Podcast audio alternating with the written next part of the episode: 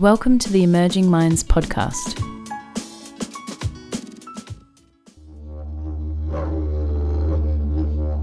This podcast is part of a series called Listening to the Stories of Healing that explores the many diverse stories of First Nations peoples. We will look at the many diverse experience of Aboriginal and Torres Strait Islander peoples and how these narratives have shaped the amazing work that is happening in the First Nations communities across Australia. Here at Emerging Minds, we like to call it the secret garden. The stories and experiences that non Aboriginal people don't always get to see or hear.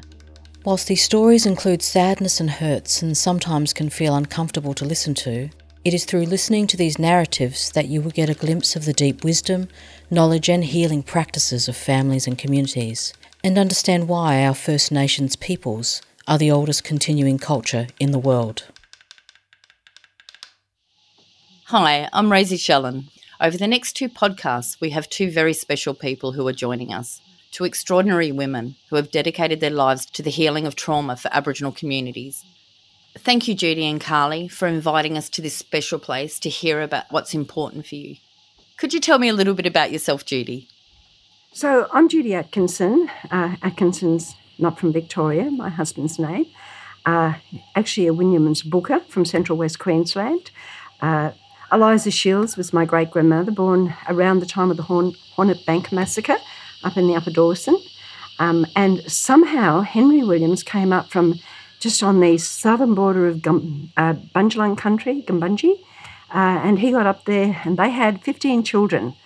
And their oldest daughter, the oldest child, is Annie Williams, my grandmother, and then my father came out of that. So that's who I am at some levels, but I'm also a mother of four and a grandmother of seven. Um, and I have a passion for making sure that our children, Aboriginal children, uh, have a different future in this country than what they've got at the moment. And what an important passion that is. Where does that passion come from? I tell this story a lot at the moment. At 10 o'clock in the morning in Cape York on the 18th September 1987, uh, we had to uh, meet, the Aboriginal Coordinating Council met with uh, in, in, a place on the west coast of Cape York, and um, we had finished making a decision on how we were going to allocate $23 million of housing money, which had come in from the federal government in opposition to the state government, which was the Bill Peterson government. Mm.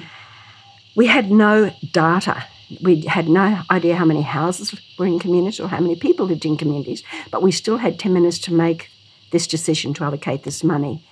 Really stressed, and when we finished, an older woman came up to me and said, Oh, girlie, uh, when you've got time, can I talk to you today? And then she told me that a three year old, five year old child actually, was uh, five years later, a three year old child was raped in the same community. A five year old child had been raped, and nobody would do anything. So I went back to the uh, chair and deputy chair of the Aboriginal Coordinating Councils and said, Can I look at this? I found more women had actually died through what you would call domestic or family violence than the deaths in custody in that region, but nobody was talking about that. We were in the uh, beginning of the Royal Commission into Aboriginal Deaths in Custody. Then I went to the authorities, the police, Department of Health, community services as it was, that was child protection, and said, Can we do something? And they shrugged their shoulders and said, This is culture, what can we do?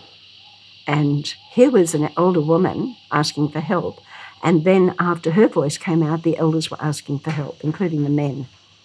A little while later, a same man raped a white nurse, and within 10 minutes in Brisbane, they were responding to that. So that's what set me on this journey, and I've been on it ever since. Thank you, Judy, for that. That's such an important journey to have. Carly, do you want to tell me a little bit about yourself? Yeah, well, Mum makes it a little bit easier because she's told uh, you about my background, my Aboriginal background, Bundjalung, Yiman woman, um, Upper Dawson River. So I won't go back through that. But I, in terms of who I am and who I am in relation to Mum and who I am in relation to my Aboriginality, I've been really lucky in our extended family. Mum has always let us know who we are as Aboriginal peoples and that that history has been a really big part of who I am as I've been growing up. And some of my other relatives haven't had someone strong like mum that's been that's taught us to be really proud of who we are. But I must admit, it was not really until I got into my late teenage years where it really started to, to drop down. This is who you are. And not only this is who you are, this is what's going to lead you where you are destined to go. I think a lot of kids get to an age and they just got no idea what their direction is. And I was so lucky to fall back on that. I could have gone in any one direction and a really negative direction. But it was actually when I fell back on this is who I am, really strong culture, that I thought, I don't want to go in that direction. And then I started to think about what I wanted to do. And even though it was a little bit different to mum, and I actually went off in another direction, thinking, oh no, I'll go, and, I'll go and make my own way in the world. And I went and studied social work and psychology. And, and while I was doing that, I kept coming back around to her work because her work was out there already and it was something that kind of grounded me once I was into two years of social work. And I realised actually at the end of my social work degree, I actually had to unlearn a lot of stuff that I'd been taught mm. And then circle back to mum's work, which is really very um, simple in a lot of ways, but complex. And that started my journey in the area that I ended up in, which is basically looking at intergenerational trauma. And that then took me into a PhD. And that PhD saw me travelling around all over Australia, visiting prisons and talking to Aboriginal men about the relationship of Aboriginal men that had committed violent crimes. But I wasn't so much interested in what they'd done wrong, but who they were and what their story was. And I wasn't there to excuse that behaviour. It was there to make sense of, you know, how someone ends up sitting in prison. Um, and all of them, all of them, as young kids, had such traumatic lives. Uh, and that realisation, that also dropped me deeper into the work that I do and realised too that we need to bring the men on board. We actually have to do this as families, men, women, and children. We talk about, for example, communities of care and communities of practice. I think we've got to start talking about commun- families of care, yeah? And those families of care then move into communities of care. Yeah, such an important piece of work. How would you start working with a family to create that family of care? This isn't rocket science, is it, Mum? It's um, it's just about developing an empathetic connection, a real true, you know, just basically building up trust, building a relationship, and a real one, not this sort of gammon type of stuff where we pretend that we're somehow connected or we're, um, we make it really academic in that process. So how do how you start working with an individual or family? Just connect in, connect into stuff that is um, familiar to them. Mm. Um, and sometimes those conversations and connecting in and building relationship is about sitting around probably for you know longer than a lot of people feel that they have time for, and just working out what you have in common and sharing some of yourself, which is one of the things I had to unlearn from social work, and I, it has changed a bit now, hasn't it, Mum? But is that you actually have to give a bit of yourself. You know, if you expect someone to share with you, then they've got to be able to know who you are too. Otherwise, the relationship isn't built. Can I respond to that as well and say that uh, uh, one of my first principles is to be invited in? Mm. And I get three or four calls a day from people looking for help. They're in crises. And so it might be on the phone just hanging out for a while. Like last night, it was connecting with the woman whose young child was severely bullied at school and just saying, How can I help? And so she'd come back to me and say, Oh, thanks, Aunt. Uh, this is what I can do. I said, I can actually help you take this to the highest level of the Department of Education, or we can get this on a conference theme in the schooling system on trauma informed schooling. Thank you, Aunt. But in every case, you know, a call, uh, we've just had some suicides here, Judy, could you come? So it could be a whole of community asking for help, or it's family asking for help. And so that's the first principle for me is to respond to, and you'd be busy for the rest of your life just responding for the requests, uh, to the requests for real. The pain that's there is incredible. So that's where I'm at. Oh, thank you so much for that. That must be so difficult. How do you manage your own well-being through these amounts of requests? I push myself, but I also have got incredible recu- recuperative powers. So if I can get a good night's sleep, wake up in the morning. Like this morning, I woke up and I thought, where the hell am I? Because I've been on the road for two weeks on planes, you know, from here to Alice Springs and from then down to Sydney to, to Newcastle and back. Where am I? And then as I settled into thinking, so what am I going to do today? Now, that may not be what people talk about in community, uh, you know, self care and a community that helps you, but it's how I'm handling things at this moment. The workers have to find ways that they can help themselves. I think we can get caught up in the thing called the commun- uh, self care when it actually should be community care, working together, supporting each other. I get a sense from you that there's so much you want to do in so little time. How do you balance that when you're getting pulled in different directions? I'll tell you one thing that I think is critical to all of this put the children in the centre of your circle. As soon as you see whatever the children are doing and you follow them, they take you where you need to go. And sometimes where you need to go is really hard. Um, but you see the children responding, and they might take you to their mother, their father might be in prison, or to their grandparents, and the pain in the grandparents is immense because of the generational factors.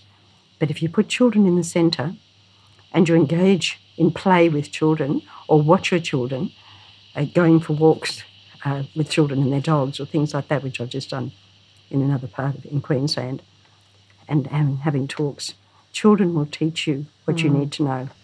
And that's actually that's really interesting because I think that's a really good question working in this area is how do we look after mm. ourselves? And mum just described one thing was actually within our own families using, you know, our own children. They actually tell us if we're, like, for example, with my twins, if I'm doing too much, if I'm giving too much of myself, they slow me down. They tell me straight up. Kids can be really quite honest. So if you've got a really strong uh, community, family care, community of care, um, and uh, and those resources to pull on, that's actually what keeps you safe in terms of not doing too much. I know for me, um, mum, mum's quite incredible. She can keep going. I need to switch off at a certain time every day, and it's usually just before the kids come home from school, so I can drop into them. Um, I try to have weekends off, and also try every now and then to, to get away and just have a holiday. Mm. So it's self care. It's more like family care. This space that we live in here is is a really strong self care mechanism. Oh, and it's so absolutely beautiful here, and the connection to nature here is so strong. I suppose one of the complications is that a lot of people who work in this sector, it's work. Can you tell me a little bit about the difference between work when it's not just work, it's your family, it's your community? How complex that can be? I don't think there is a separation because we're one, we're all one. Our voices, our experiences are all part of a whole. It's how we manage it that, that matters, and it's hard. And I don't know how to say no half the time. Um, I've got a call coming in today from somebody who's in crisis, and I'm kind of sitting here thinking, just hang on there, I'll be there when I can. Um, and Dave made some really clear choices about how they were going to look after, and my other daughter, Kate, has done the same thing. She's there for her kids.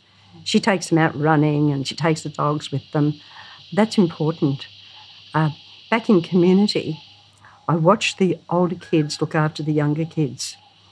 And it was beautiful to watch in this very, very complex situation, making sure that the, the older kids of eight and nine were looking after the little kids of 18 months or seven months, 18 months, or two years of age, so that the mothers could have time out. We don't give kids credit for that kind of mothering sense, and that's very much a cultural process, and that's how children were taught to look out for each other. It, it, it is hard because there's obligations, yeah, family obligations, community obligation, mob obligations, and it's it is really hard to say no, but to maintain some sort of self care, there's sometimes for me, and I can't talk on anyone else, but I do sometimes have to create gentle boundaries around that, and then pull in help from other people in, in the community so I can keep doing what I do. Yeah. Which is so important, and thank you for sharing that, Carly. Judy, can you tell us a little bit about the complexity of intergenerational trauma when there is so much social injustice intertwined with it? I said that when I was in Cape York, I started to understand something. So I came out and I did a PhD. And the first thing I did, uh, I chose to do it where my dad grew up in the central Queensland region, Capricorn region. was to walk around all the different agencies and talk to them, the Aboriginal organisations and agencies. I thought I was looking at violence. In the first three months, I read all the stuff around violence I could find, and I sat and listened. Obviously, I was invited in. And then I realised that the stories I was hearing were embodied within trauma. So I started to read trauma theory, uh, Holocaust, Vietnam vets, World War, war zones, stuff like that. But six months, between six and nine months into it, people were coming to me and saying, We don't want to talk about this anymore. We want to do healing.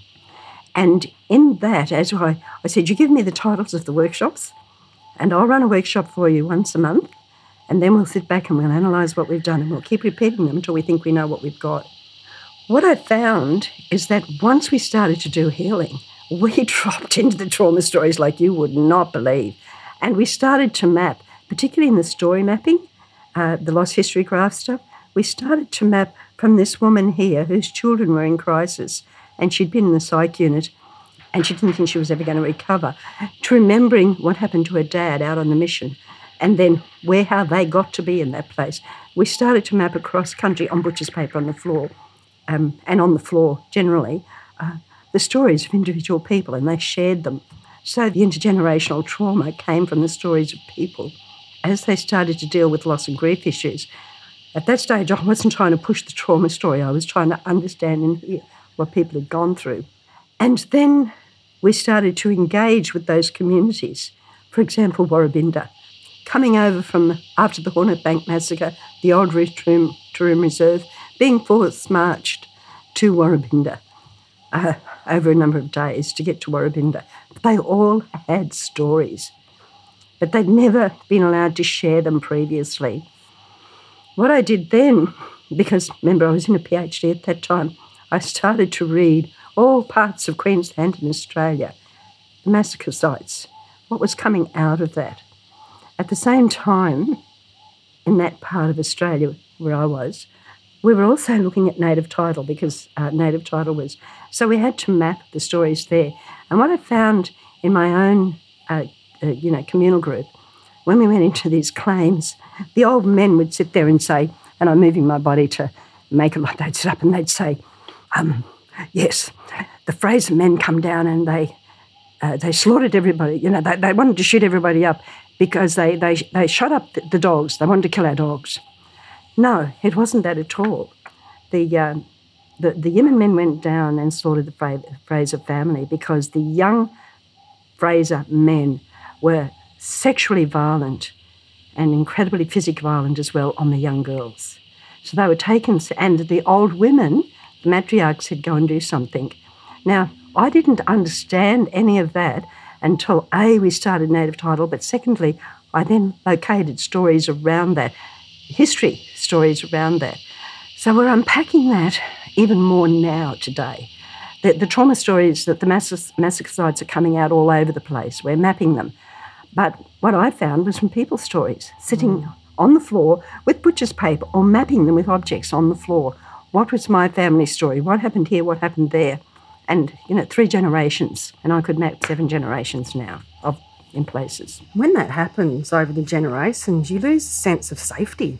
Mm. Yeah, and when you lose that sense of safety, your brain is sitting in the old brain stem, and it's just it's like a little fire alarm going off with everyday things. And so, intergenerational trauma is when that clear lack of safety in the mum or the dad or the uncle um, is passed on to the child because they see mum and dad or auntie or uncle or grandma just reacting, constantly reacting to things. And yeah, and then they learn to not feel mm. safe. Yeah. yeah, the brain is just switched on all the time, and that's what intergenerational trauma is. Particularly, we've got to stop calling it post-traumatic stress disorder. It's, it's complex, it's complex. trauma, historic, yeah, complex, compound. And so then linking that to the trauma theories, so Bessel van der Kolk, you know, Stephen Porges, others. So understanding the brain, you know, the, the reptilian brain, as I, am using words deliberately, that place in here where the fight, stand up and the, the snake, uh, or the flight, run away, or the freeze. And that's the, that's the dangerous place because we're stuck there, particularly in the freeze or the dissociated state. I saw that over and over again um, I saw a young woman who'd just come out of the psych unit. She was 28 years of age, come down to work with us down at the Haven where we were when we were doing all these workshops. And for three months, she never said a word. She was absolutely frozen. But she was there, and her brother was there. And we did some psychodrama. We had to pull names out of a hat, you know, mother, father, police, nurse, whatever. And her brother pulled out, I can't remember whether it was the mother or the father. She pulled out the other side, whichever. I remember watching her and thinking, I was watching her brother and thinking, holy moly, that's pretty heavy. But she was just frozen. And that night, she came down to the craft table where I used to sit each night because it was residential. And I would sit there for people to come and talk to me. And she came down and uh, she was like this quick, quick, my head's going to burst. And I said, uh, Oh, do you want to talk to me, bub? And she said, Oh, no, no, no. If, if I, I talk to somebody, if I told anybody, um, I go really mad and then I go and kill someone. Remember, she was really mad in the psych unit. She had a diagnosis of paranoid schizophrenia. I go really mad and I'd kill someone. And I took a deep breath and I grabbed a piece of butcher's paper and a pencil and I said, You go and draw me something. And she came back and she had a hand clenching a heart. And out of the heart, and I've still got this piece of paper, it's fade, 23 drops of blood. And I just kept looking at it because it took me a long time to find one positive word, a tiny little drop with tiny words you could hardly see love. The rest of it was stab, punch, hate, kill. And I went, whoa, you know, I mean, this is, this is, I said, this is a big story. What would you like to do? I can't talk about it, I can't talk about it, she said. And um, I went out the next day and I bought her paints and uh, canvas and brushes. And I said, paint for me. And for three years, she painted. And I would walk in and stand in front of the painting. And I go, hey, this is an amazing painting. Tell me about it. I never said, oh, this is a painting of a clown, but it's got, not got a head. Tell me about it. I'd say, This is an amazing painting. Tell me about it. And then the story would come as we stood in front of the painting. Every time I saw her, she'd have another painting for me, and I kept giving her canvas and things like that. Got this course into the university, she immediately enrolled. She, by that time, she was starting to find her voice in our learning circles, in our discussions. Uh, I heard that her mother had experienced similar things, uh, or things that were also painful, and that her mother had come from another place. I'm talking three generations there. She graduated at the end of the year. She was really proud. She was talking in class and doing amazing assignments. And then she graduated, and then she came up to me and she said, I want to do this course again next year. And I went, I don't know whether the government's going to pay you, you know, the fees to do the course again. You've graduated. She said, Oh, I've got to do it again. And I said, Why? She said, Well, uh, this year I, I, did 70% of the work I did here was um, looking at myself, and I only learned 30% of what I could have learned in the course. I want to come back and finish what I have to do for myself. And then I also want to do the rest mm. of the course. And I went, okay. So I went and lobbied for her. She came into the course again and she graduated. I'd known her for five years. At the end of that, now this is the point of how holding stories are so important. At the end of that final year, she came up to me and said, Can we go for a walk down the beach? And I said, Sure. So we're walking down the beach, and she said, I've stopped it. And I took a deep breath and thought, What? And then I said, Oh, what if you stopped? She had stopped and gone to the police and given evidence to the police. The man who used to come into her room as a child, so she used to put the wardrobe across her door so he couldn't get in. He was her mother's partner.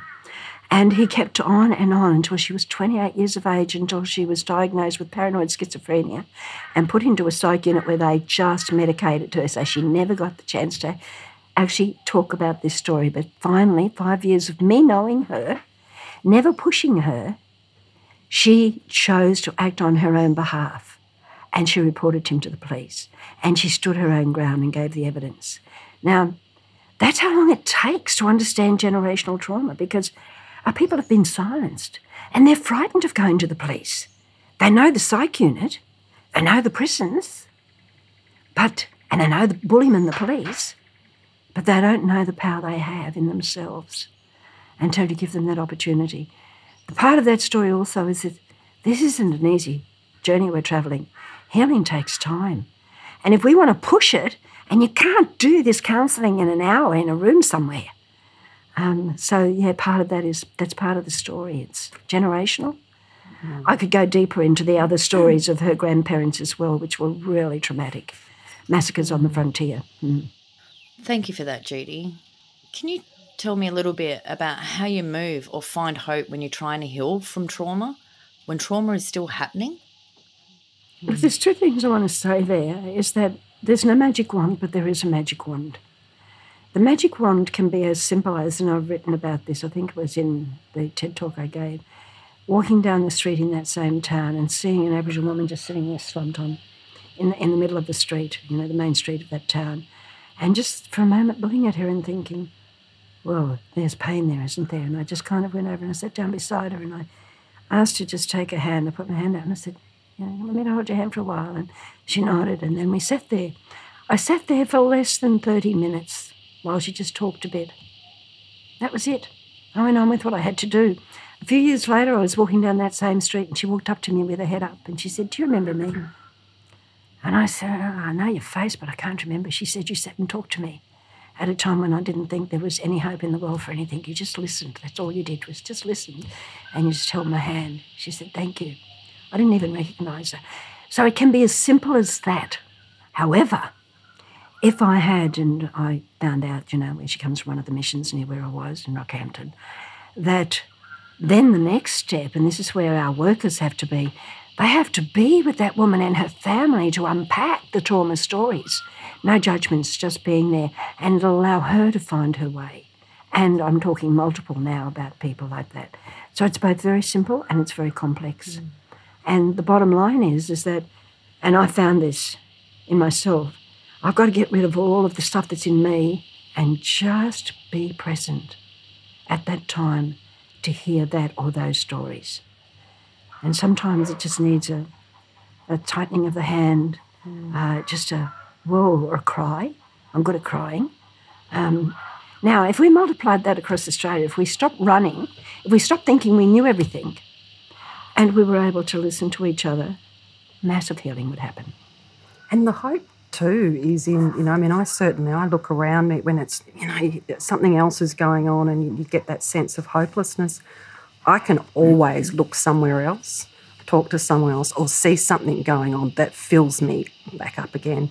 There's some incredible things happening in Australia, really incredible things, and, and families and people, and our mob really just doing, you know, just stepping up there and shining. And that's what keeps me going, is looking at that and knowing that. That's so true, Carly. There are such amazing things happening. A little bit about that. Um, describe and talk to me a little bit about where we are there and what they're doing at the moment. I was going back up to Cape York and I was invited to do my PhD in the Rockhampton area where my dad grew up as a child. And so the first thing I did was walk around all of the organisations. I had a supervisor at the university, so that was good too. And we decided we would sit and talk to each other about what we wanted to do to for me to be able to hear these violence stories. It was violence I was looking at. So there were 23 people in that room. There was one white fella. Um, he was the uh, professor in psychology at Central Queensland University, and he was my supervisor, and 22 Aboriginal people from that community. My sister came in. She did this amazing painting. Walking together, talking together is creating our future. And so we talked about how we, we needed to listen to each other, how our, our babies will always be at the roots of the tree, the focus, um, how our children needed to learn from sitting in circles with their elders. And then a, a person called Bob Muir, who was a Woppaburra man, who presently works for uh, the uh, Rockhampton City Council from Great Keppel, North Keppel. He, he, he kind of was there with us and he was watching what we were doing and we were looking for a name. And uh, he said, uh, You know what? This is we, fire, ali, water. Woppaburra words, fire and water, because we, we talked about it, anger and grief, where we were, we were dealing with anger and grief. So that was the beginning of We Al-li in 1992. Um, and it kind of evolved from that. I didn't try to make it an organisation. We had all these meetings about our principles of you know what we were going to do, and we put together all of the educational programs which I described previously. But it started in that first meeting, and there's a beautiful piece of artwork there with all the animals surrounding the tree. But up the trunk of the tree is the baby, the mother and the child, the uh, couple walking together, and then the elders sitting with children teaching. And then Carly came to live down here, and uh, she's picked it up, and she's the CEO, and I'm just walking away, letting things happen and watching things.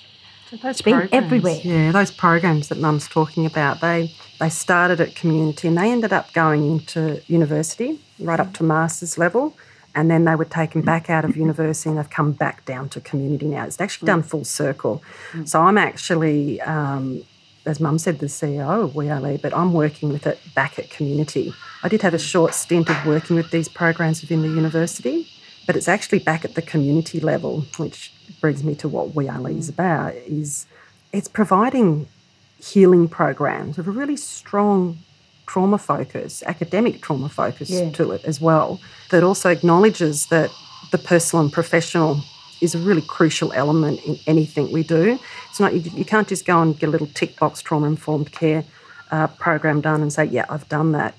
It has to be deeper than that. So all of our programs, and it's our main aim, is when people sit in them, is that they understand that the personal and professional have to be worked on at the same time. So essentially, what I'm saying is, if you come in and do them, you've got to do that that self work, and if you experience some of the things that we do in that yourself, it, it feels quite embedded. Then, if you're out there walking alongside other people doing this work, it comes from a really known sense. So it's a, it's a deeper type of learning. So, and also it's you know there is a traditional basis. It's, it's always done in circle, um, and there's rituals and ceremonies along with that starting and finishing process. And the community itself gave me the titles. So they'd come to me and say, We want to do stuff on loss and grief. We want to do stuff. We did a counselling unit.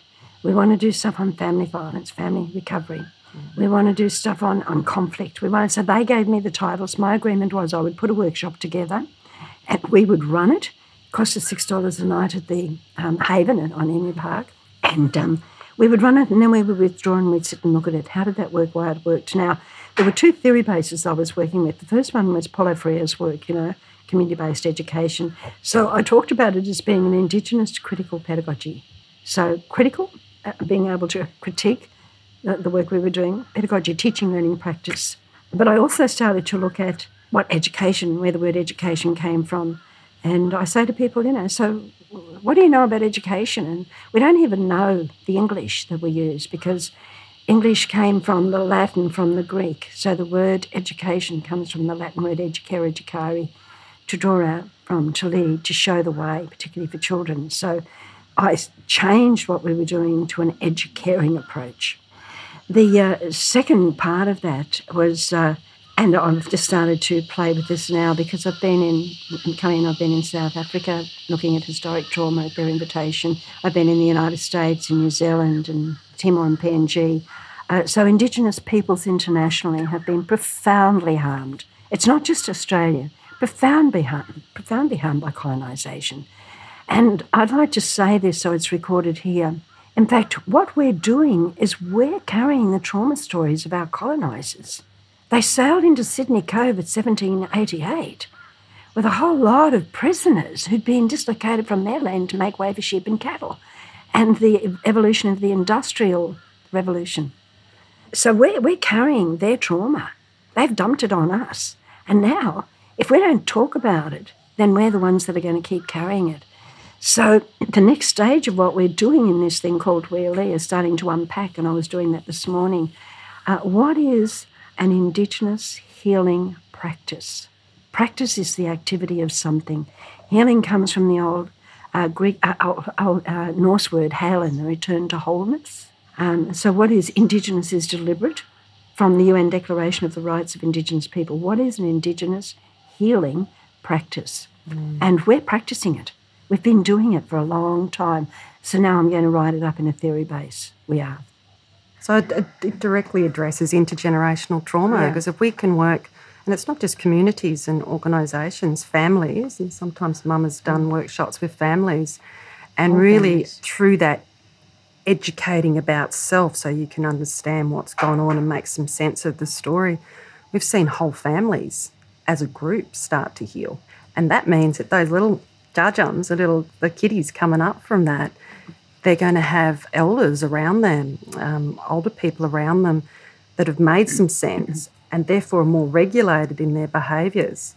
Yeah, and that directly, that's and that's where the and I'm really passionate about the concept of talking about intergenerational healing because we've been talking yes. about intergenerational trauma for so long now.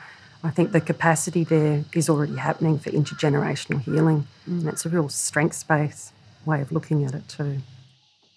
Yeah, thank you, Carly. You were talking a little bit before about celebration and ceremony. Why is that so important in healing? Yeah, it's a really good question. Um, Mum, did you want to answer this? Well, first yeah. of all, I mean, that's embedded within in, mm. in, in Aboriginal uh, ceremonies and rituals in bringing people together, community together for healing.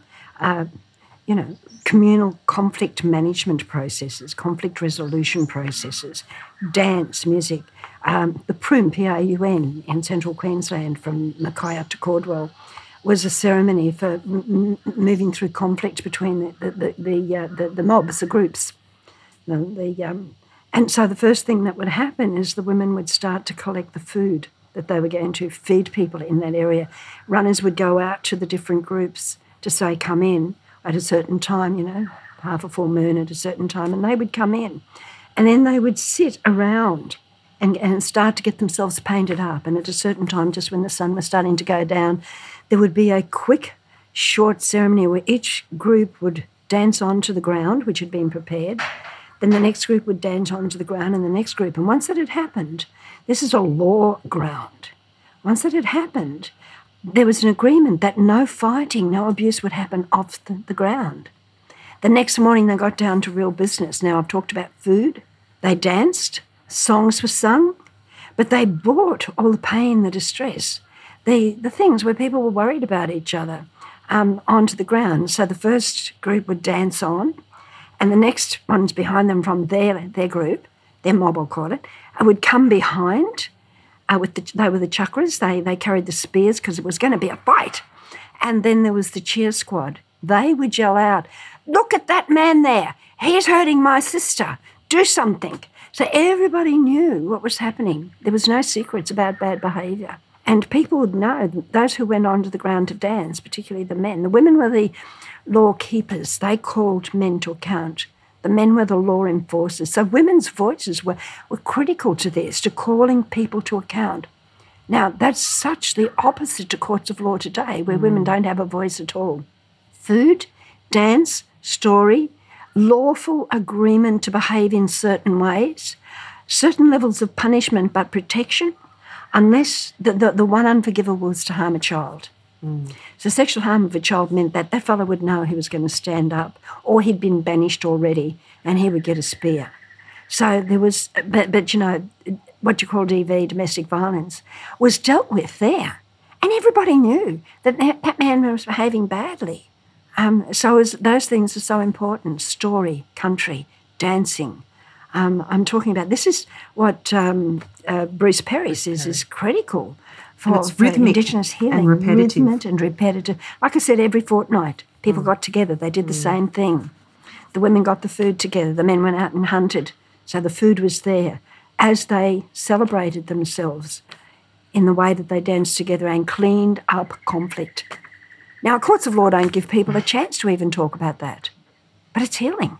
And in terms of like the workshops, and I said ceremony and ritual, we try and include that in there because with that knowledge, knowing that a lot of ceremony, a lot of ritual is rhythmic and it is repetitive and it's meaning making. So whatever the facilitators do in workshops or when someone's walking alongside someone with trauma, if you can show that and you can introduce more of that or bring back what's already there, it actually changes the brain. Yeah. It actually helps to and regulate that's, that's research. Yeah. That's Bruce Perry's stuff. Do you want to expand a little bit on that so that it gives our listeners a little bit better understanding? Well, Perry has shown because you know, he's, a, he's an expert in childhood trauma, and has shown that when there is trauma, the brain kind of gets scrambled. So, in fact, in trauma, we've got the reptilian brain, and then just a little bit up into here, if you wriggle around here, you can start to move into and re kind of pushing hard. I can feel it at the moment. The mammalian brain, the feeling place, not emotions. I'm talking about feelings here. Emotions are constructed. Feelings just come up quickly like that in you know, half a second when we are. And then up here is the neocortex. People I've worked with never get up here to be able to think things through. They're triggered over and over again. So they might flip from the feeling, oh, something's going to happen here, to the reptilian brain was fight, flight, freeze. There's two other F's I like to talk about too, particularly in disaster. um, and this is this is in emergency services work. Uh, emergency services people, the UN and things like that, uh, will go on looking for fluid, fluid. But unfortunately, the fluid that was brought to this country was grog, alcohol. So our mob think alcohol is going to mediate the distress. They fight, flight, flees, fluid, but it goes down to alcohol of some kind, and friendship. And I was just reading stuff on uh, the number of, I forget which big organisation, into Oxfam. Uh, they go out and they're working in communities that are truly traumatised. They look for friendship, but very quickly they're creating babies. So it's the F word. And that's normal. That is normal because when you've had a fire go through a landscape, very quickly all the trees will start to regenerate. The animals will get into a forensic activity of starting to procreate because this is survival. And we humans think we're clever, so we don't stop and think about what we're doing after disaster. And we've been living with disaster on disaster on disaster. My great grandmother, Eliza Shields, had 17 children. And you go and talk to a lot of families whose grandmothers, after, you know, three or four generations ago, were having babies like you wouldn't believe. And that's normal um, for all living species to procreate, procreate.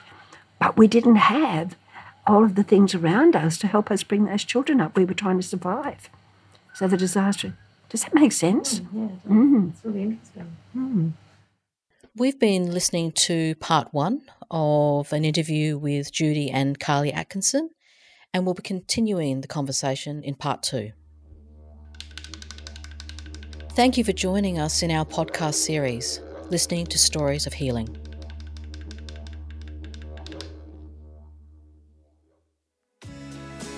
Visit our website at www.emergingminds.com.au to access a range of resources to assist your practice.